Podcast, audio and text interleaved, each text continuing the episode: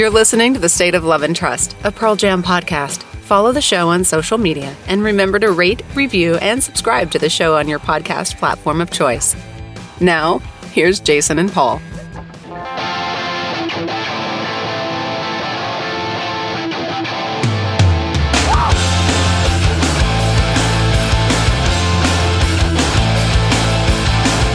Welcome, everyone, to another episode of The State of Love and Trust. It's a Pearl Jam podcast, and I'm one of your two hosts, Jason Carapesi, and alongside me, as always, is Paul Gillieri.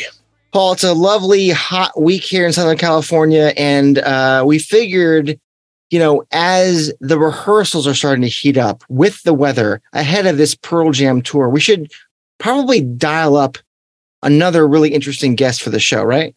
Absolutely. Figure hot days require hot takes. Before we get to our guest, uh, which I think if you if you've dove in, dived, I don't know what the right word is, down the rabbit hole of Pearl Jam lore and history and the folks behind the scenes who make the band do what they do and hum, then you'll know the person we're about to uh, introduce. But before we do that, uh, I just want to thank everybody who has fed the algorithm. You got to do mm-hmm. that. You got to rate, review, and subscribe. And anyone who is a patron, um, a couple more joined last week. They are helping us choose the newest artwork. We appreciate you guys for helping us out with that. Um, and anyone who's bought a shirt, fantastic. We love that. And thank you, thank you, thank you. And that's all the housework we're going to take care of here. We want to get right into it, Paul. Yeah, we sure do. Um, well, without further ado, um, I'm simply going to say the words Jimmy Shoaf Jr. And uh, here he is. Jimmy, how, how's it going? Doing great. Kicking back on the coast of North Carolina since 2018. So you're kicking it back. You're you're enjoying yourself. You're enjoying your second life, your second career now in North Carolina. By the way, for anybody who doesn't know, just based off your name, Jimmy Shoaf Jr., tell the fine people what you did for a number of years with the with the band Pearl Jam. I was uh, the drum tech for Mr. David James Abbruzzese. I mean, many people know the story, but we'll really Cliff Notes version this thing as far as how Dave Abbruzzese joined the band. So Dave Krusen leaves. He has some personal issues. They bring in Matt Chamberlain, who's there temporarily just a few weeks. And then Matt's like, I'm going to go ahead and play an SNL, but I know a guy. I know a guy in Texas that crushes the skins call him. So Dave Abbruzzese joins the band. You you hook up with the guys when? When do you become Dave's tech? Lollapalooza 1992. I was out with Corrosion Conformity opening for Testament and Iron Maiden. Ooh. And I got a message. Show. And I got a message from the production office. We didn't have mobile phones, right? So I you had emergency numbers on a paper itinerary. So somebody had called, and it was Eric Johnson, if you know who Eric Johnson yep. is, was the tour manager, right? He had called the production office for Iron Maiden, which the opening act, especially in those days, and some from Iron Maiden, it's an old 60 to 70 year old production manager. And those, you know, you just don't interrupt those guys with you know mediocre tasks of what you want as an opening band or whatever. So I, I get a, a, guy come up and say, "Hey, there's a phone call you for you in the production office, which is Iron Maiden's production office," and I'm like, uh, "Oh God, my mom's dead, my dad's dead, somebody died." It's you know who calls me in Iron Maiden's production office, and it was Eric Johnson. and uh, by the time I got there, he, he just left a message for me to call him back. So I called him back, and he goes, "Hey man, uh, I know you're out with." COC, but uh, I was talking to Scully, and again, Scully was the first roadie for Pearl Jam, mm-hmm. and then I think they added George Webb. Yep. And so Dave still didn't have a drum tech, and they wanted a drum tech for Lollapalooza, and he said, "Hey, it's it's a red eye flight, but you know, would you consider doing the red eye flight? You know, after your last show with Iron Maiden COC, and coming out here and going right to uh, Lollapalooza?" And I went, Sure, you know, because I knew Scully and I knew him, and then you know it was. I don't know what more of my, you know, you just take it's subcontractor work. So as long as the band's touring, you make money. But to have two two tours line up back to back, I would have liked a day off, but you know, I did the red eye and went out there and uh, we did a sound check. I did a show, if I recall. It was uh wasn't the best organized of things back in that day. Um, they gave me they FedExed a ticket, uh, and we had you know airline tickets weren't you know you couldn't do it online. Yeah, they were paper tickets. There was no you had to online, have. Jimmy. Yep. and, uh, I got a I got a ticket to San Francisco. No address for the venue, no address for a hotel, no address, just a ticket to San Francisco. and so I walked off the plane and walked outside, and there were some kids outside that were, you know, what was I? I was probably I was twenty three or four. I was young. I mean, you know, I was nineteen. What twenty four at the time? I think right, and uh, uh, there were some, you know, teenagers or whatever in the smoking area. So I went over there. I said, "You guys going to Lollapalooza by chance today?" And they were like, "Yeah." And they told me the address, and I jumped in a cab and went to the address and went to the production area. And Eric came out and met me and gave me some passes. And up on stage, I went.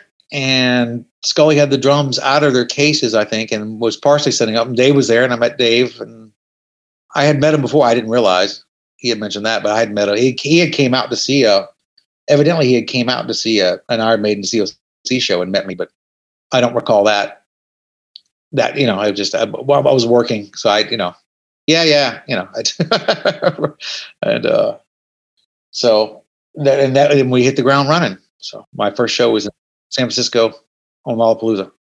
What a show, Jimmy. What, what are some of some standout early memories from that period of time that really jump out at you? Um, they, well, getting a ticket with no address or phone number was a shock. Alice in Chains had turned me on to the uh, the demo tape before it came out, 10 Mhm. Um, and I'd still, you know, friends with those guys somewhat, and um, just the uh, I, I didn't know the you know there wasn't videos out. I mean, I didn't know that Vedder would climb up the whatever he could climb up every night, right? 20 to 60 feet in the air and swing from whatever. And then the, the destruction on stage stuff. I didn't know they, you know, Mike traditionally broke a guitar or tipped over an amp or stone wood here and there. You know, and Vedder would swing his mic at the kit or jump up on the kick drum and make you nervous. Because if something breaks, guess who's got to fix it? Mm-hmm. So you know, um, I, that was a kind of a a shock to me that that was so consistent of that happening. So you've got um I read somewhere that uh Dave talked about um he had some sort of injury and I guess he picked up some tips from Max Weinberg and but then then he mentioned that you would uh hook him up with some Bengay. Is that is that real? Well, he, has carpal tunnel. Okay, carpal Oh. tunnel. There you go. Yeah, so heat, extreme heat, and extreme cold, depending on what's what's going on, um, is how you you try to relieve the pain and numbness. I think numbness is one of the big things. You know, if you can't feel Sure. a lot of the fancy stick work, right? The you know just like drum rolls and all that. That's your hands, and you're feeling the the bounce off the uh, um, the drum heads, right? The bounce. You know that's how you make a drum roll and be able to feel it. And I believe that was the the large problem is losing feeling, and then of course you get pain too. I mean, you know, he went through some some painful shows. Toward the end, that was more Vitalogy. Lollapalooza, he, he nailed. He was fine until yeah, I, I, the Vitalogy stuff. I believe, if I recall correctly, I mean, he, he would know more about when things. I mean, it was I a lot of touring. Two hundred Yeah, yeah, was, something a lot that. of yeah. And Yeah. I, I think we, I think we got through verses. I'm pretty sure we got through verses without most of it showing up. It's all kind of a blur, but verses was. I, I was lucky enough to be in the studio when they recorded verses. I mean, I was actually there when they laid down the the tracks for most of that stuff. I was only there for a. We see drums were done in a month, so it was me and George Webb were the two studio techs at uh, the site um, outside of San Francisco. what what what really stood out from those sessions? I know the band that they were really focused on a different sound. They, that they wanted to be. I- I Little think it heavier, but- captured, it captured them live better. I've I've never been a fan of the ten production much. Um, not a big tambourine guy.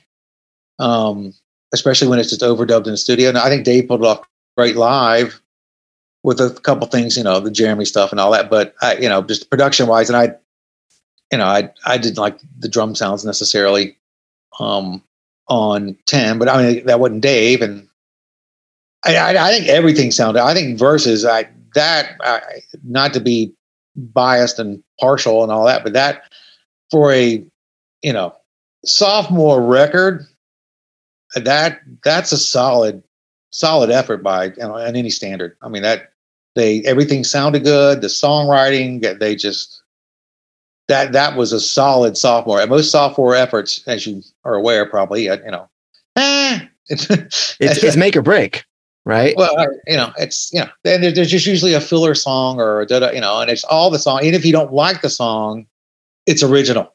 It went a different direction. Let me right? ask you this about about that record. Um, obviously, first with Brendan O'Brien, he is specific in how he does things. He's quick. He like gets in the moment. Um, he mics drums a certain way, which I'm sure you can talk to us about. One thing I do want to uh, bring up though specifically is the piccolo snare. And uh, Dave has talked about you know different snares for different venues. Yep. And you know, bigger venues, you go for a deeper snare sound that kind of, that can kind of uh, be the backbeat more, a bit more powerful. But maybe smaller venues, it's more of the piccolo, so you can actually hear that backbeat in a smaller venue. Can you talk about why they chose, or why Dave chose, or why you guys chose a piccolo for the for a, a number of songs in that record? Uh, Dave has always liked it really tight, high, and and punch you in the face.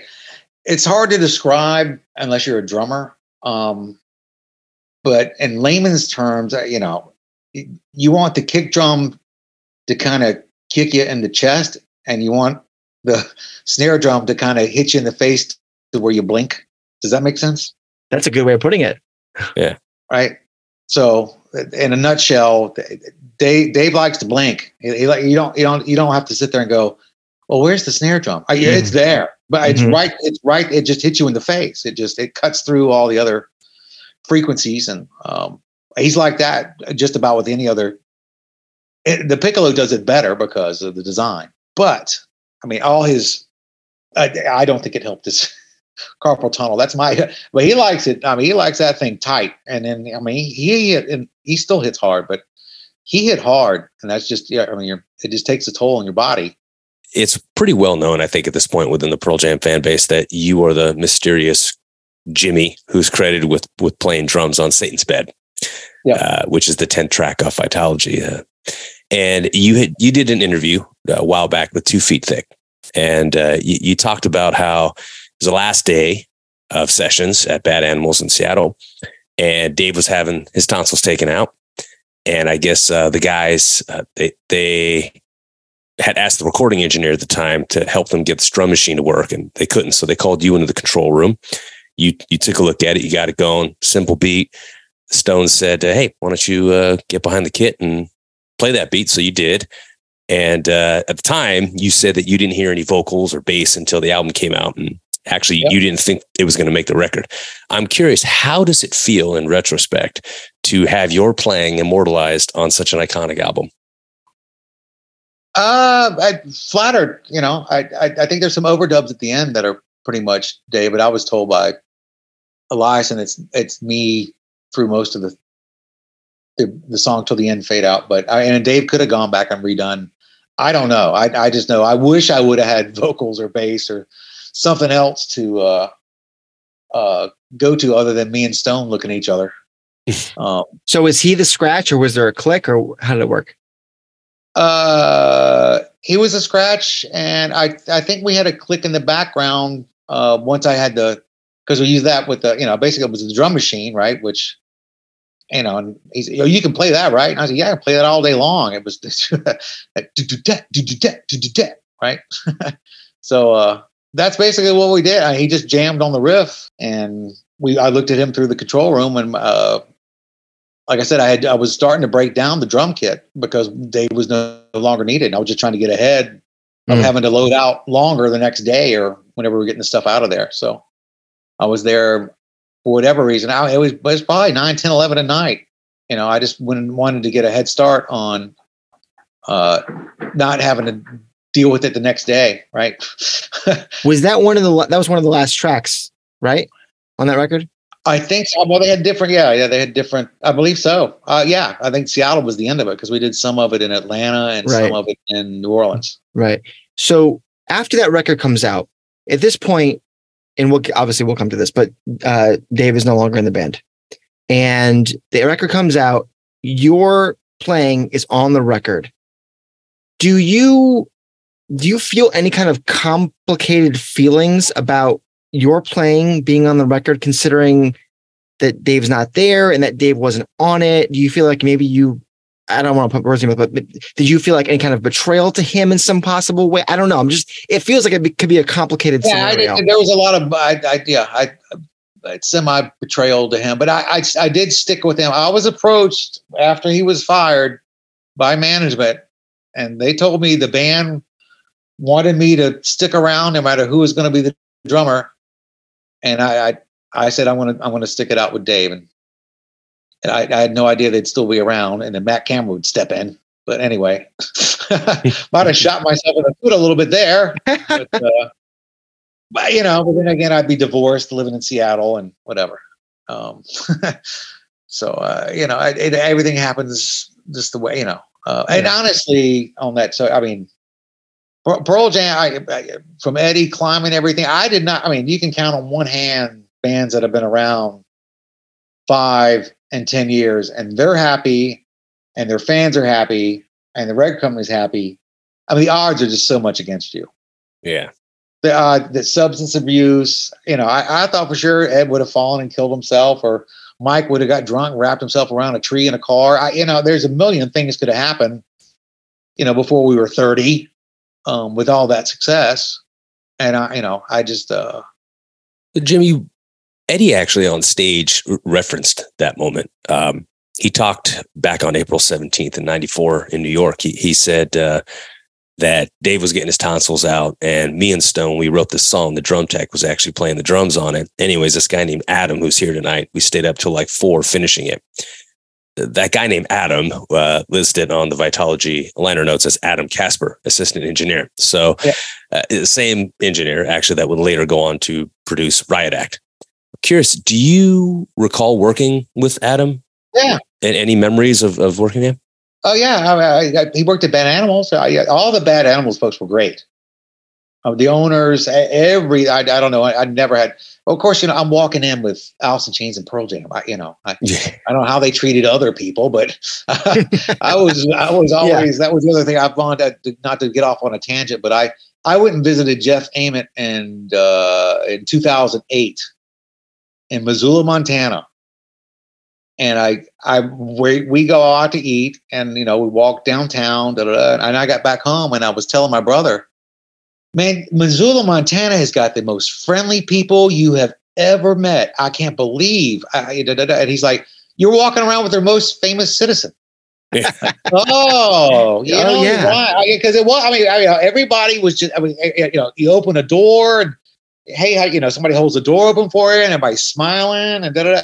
And I just didn't even I did not put that together as far as, you know, I, he is probably king of Missoula, Montana, and, and, rightfully so. I think he's building skateboard parks and helps out with the community and does all kinds of stuff. But I, that just, I did not think that's why everybody at Earth Fair was so friendly and everybody at the grocery store was friendly and everybody at the restaurants were friendly. And, you know, I, you got to go back uh, without Jeff and just see what happens. Yeah, exactly. you, you need a control group. It's a great little town. If you get a chance to go, it's a it's a college town. It's Montana's college town. Oh, I'd love to go there.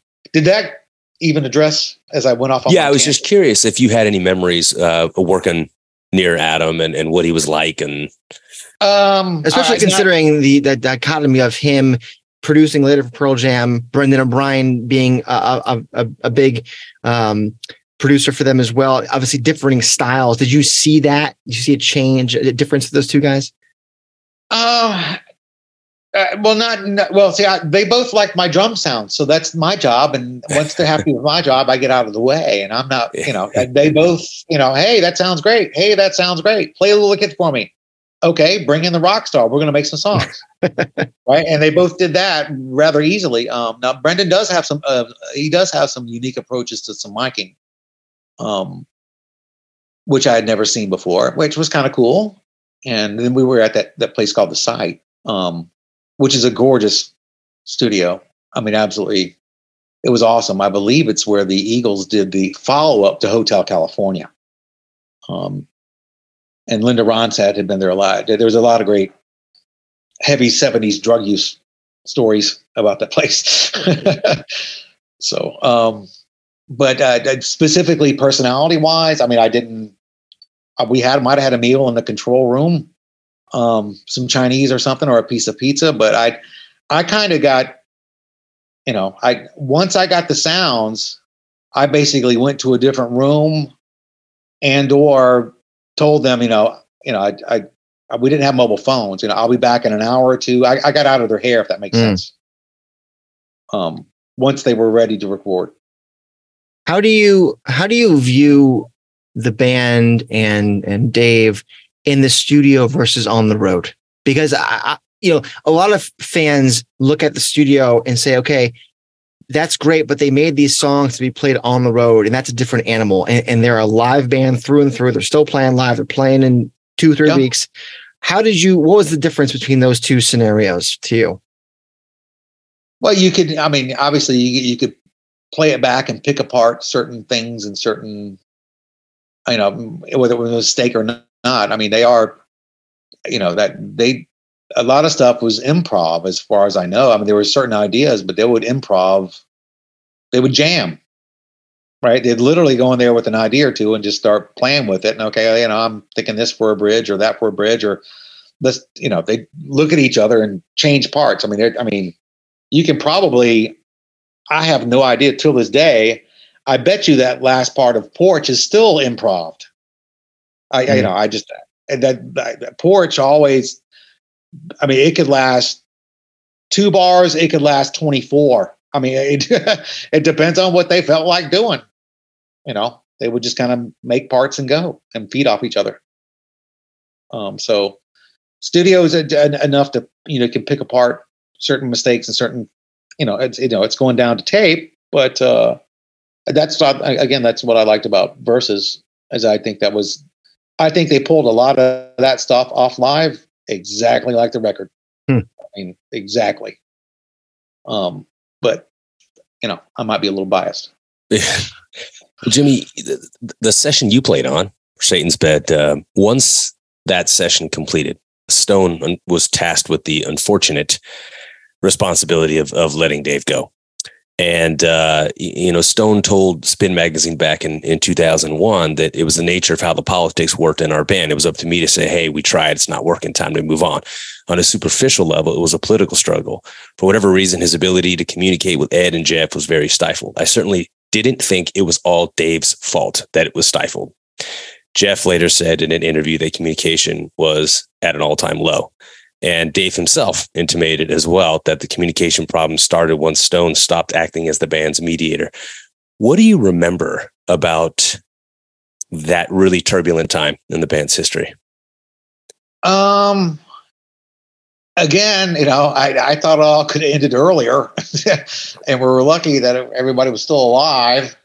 Um, but I, I, I did. I just remember it sucked for Dave. You know, I, you know, he was the one that where his whole world really, you know, changed.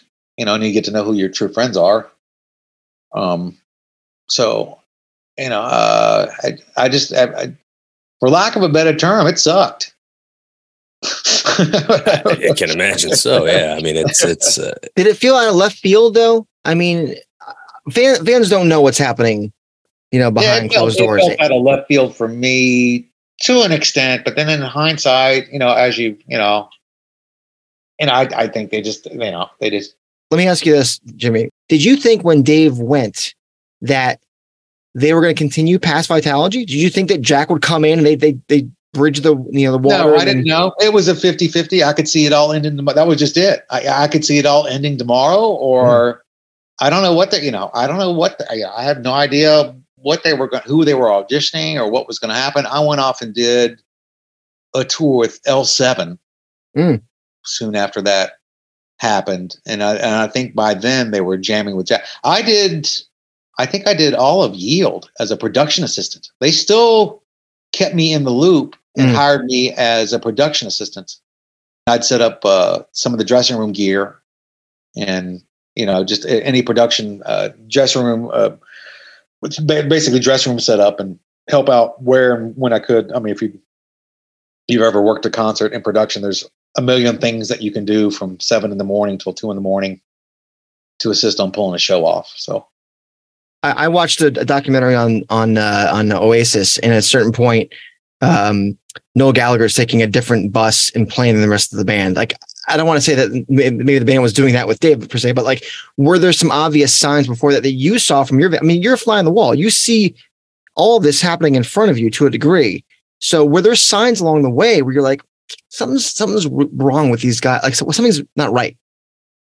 No, I, I didn't think there was any signs. I mean, my, I, you know, I worked for other than COC was, you know, but I knew those guys since high school. So I, you know, but I mean, every good band has some tensions. I mean, Alice in Chains, Soundgarden, but every of them, you know, there's some tension going on, and I think that there was a lot of good songwriting. I mean, you know, yeah, and they're not writing songs about you know bubble gum and girls and cars or you know.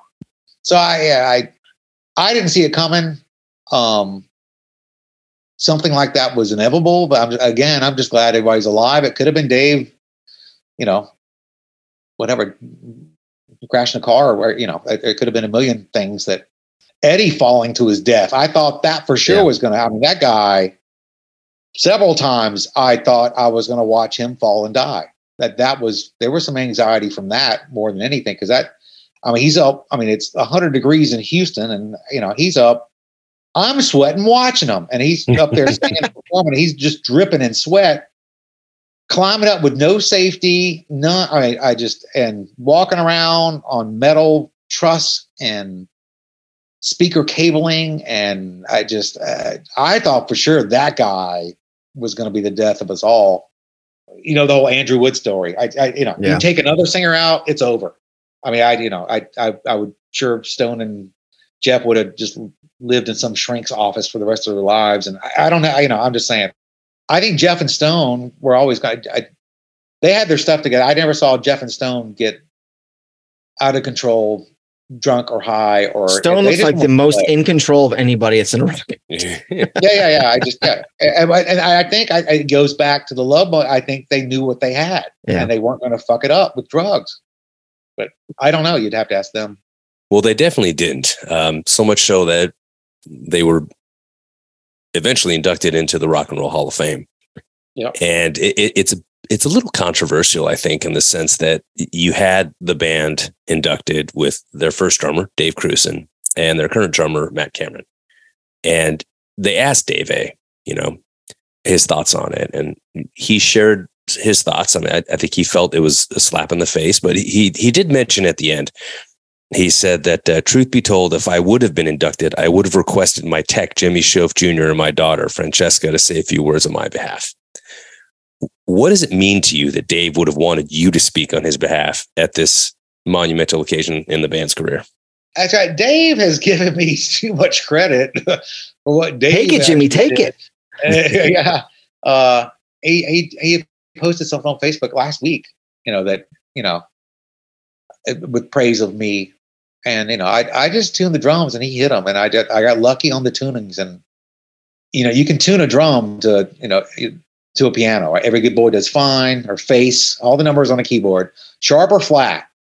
For the most part, you can take those drums towards actual notes. And uh, I just got lucky. I just I find it I find it you know we we we've like I said we we've, we've spoken to Lance Mercer, um, who has his own viewpoint of the band from that time.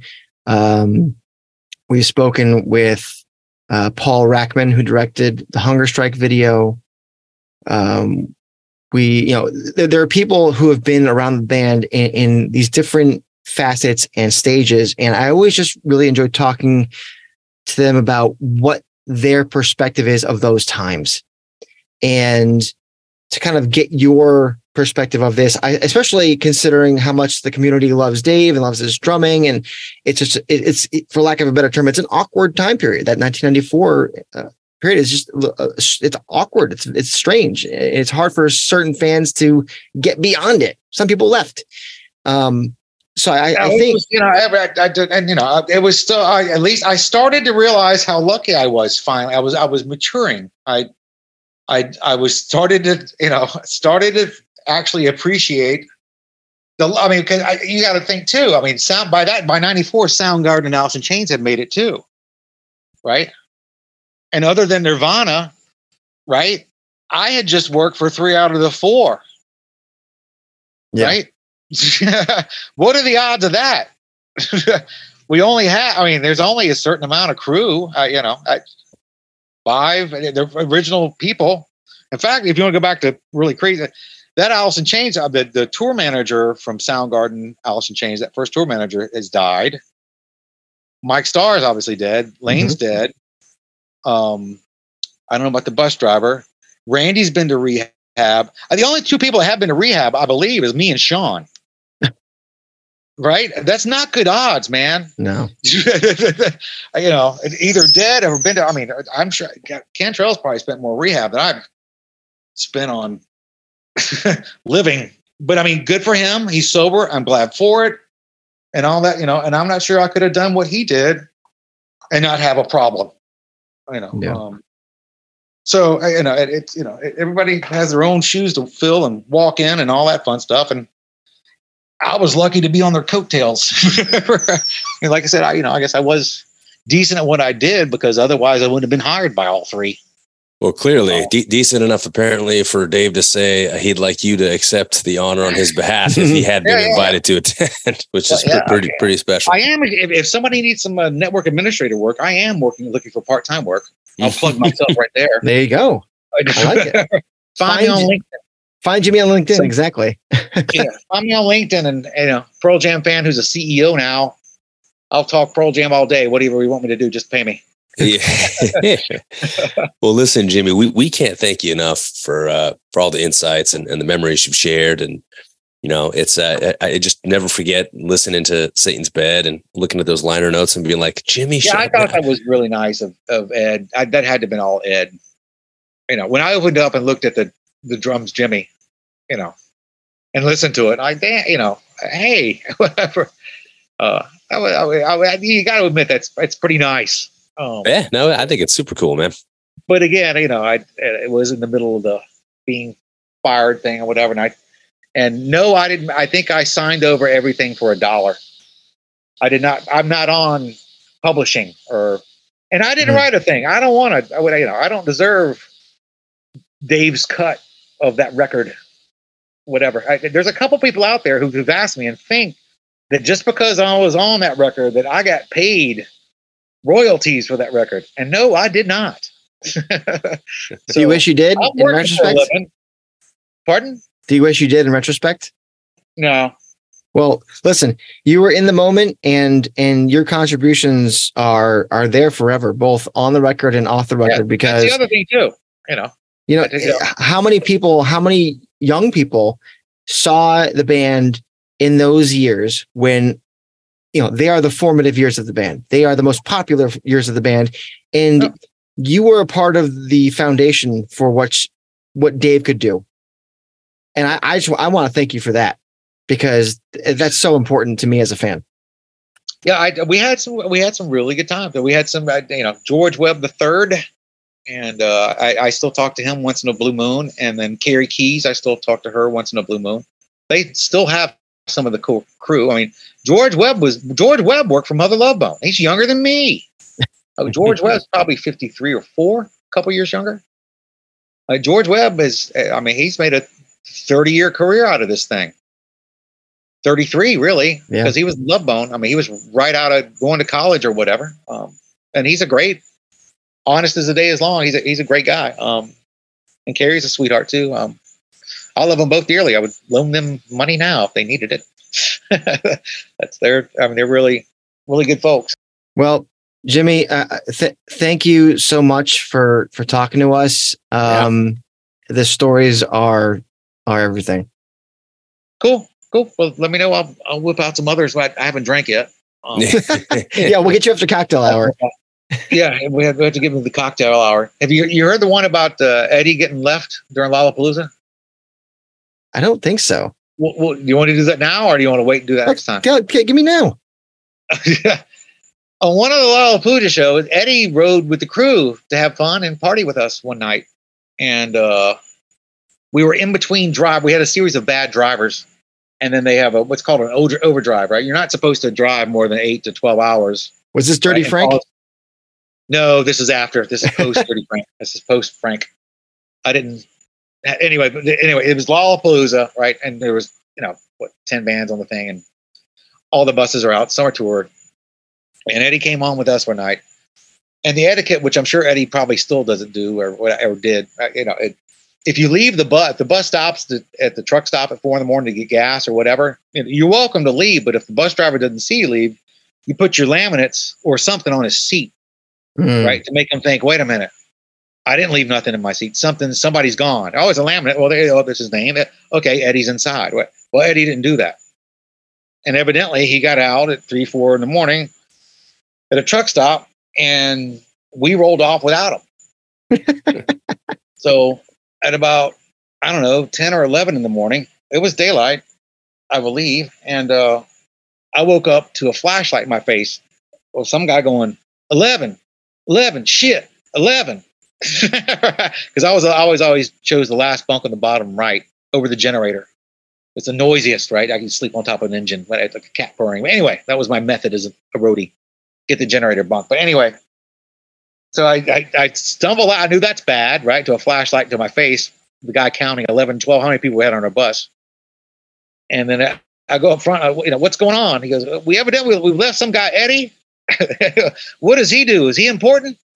like, oh shit! Because we, was all, we went on between like two and three, four in the afternoon. We were the second band for Lollapalooza. Right. So we had to be there by 11 or 12 to get all the stuff out of the truck and set it up, put it on the moving risers, and have it ready to roll into place in 15 minutes after whatever they were called hush, slush, uh, whatever they're. Was it ministry or they were after you guys? Everybody was at, we were just one opening act. And it was the, right. the girls, uh, Lush. There Lush. Lush opened, we were just before Lush. And we only paid like 43 or 44 minutes or something like that.